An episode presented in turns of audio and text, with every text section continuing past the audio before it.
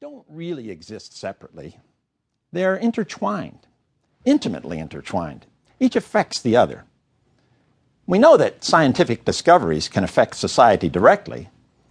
Think of electromagnetism, for example. That was a theoretical advance that made electric motors possible, and we know how significant they became. But the influence can go the other way, too. The presence of social values, for instance, determines what's interesting, what kind of questions get asked. And that goes a long way to steer the direction science takes and to discover and determine what discoveries get made. With all of the modernization that occurs in these two centuries, we have a fascinating task ahead of us.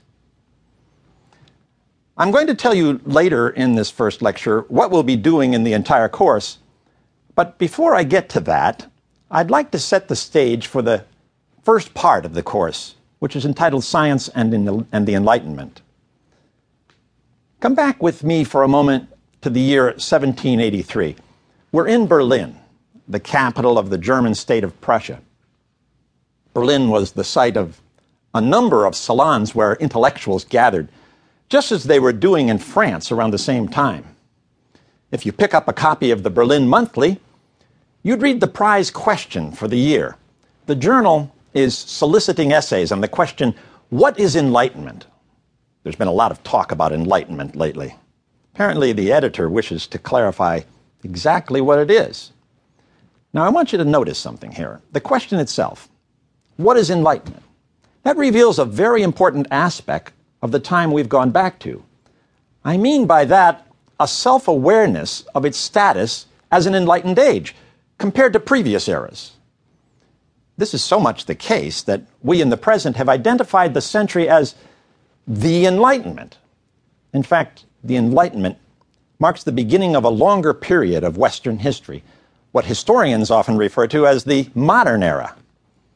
We mean by the modern era the period since the Enlightenment, marked by its commitment to discover truth and by its confidence in reason as the means with which to do it. Now, some people claim, as perhaps you've heard, that we're now beyond the modern era. We're living in a postmodern period. Well, if that's true, then it was the two centuries that constitute this course, the 18th and 19th centuries, which define what is meant by the modern era. There are other courses in our curriculum here at the Teaching Company that focus on the Enlightenment and on various aspects of both the 18th and 19th centuries, and I highly recommend them to you. In this course, we'll be examining how developments in natural science helped to forge this new modernism. Now, one of the entries in the Berlin Monthly's prize competition was submitted by a professor from Königsberg, way over in East Prussia, one Immanuel Kant. In his answer to the question, What is enlightenment? Kant said that it was characterized by waking up to a realization. What realization? Well, the realization that we humans have created realms separate from ourselves on which we then have become dependent. Kant said that we've erected transcendent religious realms, heavenly regions we invest with meaning and then we defer to these realms because we believe they make claims on us. Kant said enlightenment involves having the courage to discern this and to act on it by getting rid of what he called self imposed dependency. A couple of years earlier, Kant had written a book that emphasized the role human reason plays in permitting humankind to stand on its own feet.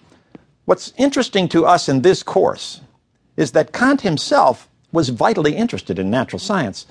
Many of his early years of study had been dedicated to it. In fact, prior to the age of 36, Kant's writings dealt primarily, although not exclusively, with the natural sciences. Kant certainly respected the power of natural science to acquire positive knowledge. To be sure, he also made clear what he thought were the limitations natural science operated under, But Kant was a champion of natural scientific knowledge in his day.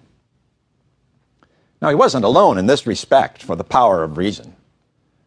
Many thinkers of the age were impressed with the human capacity for rational knowledge. In fact, among the achievements that convinced them of this were the remarkable strides of the natural philosophers of the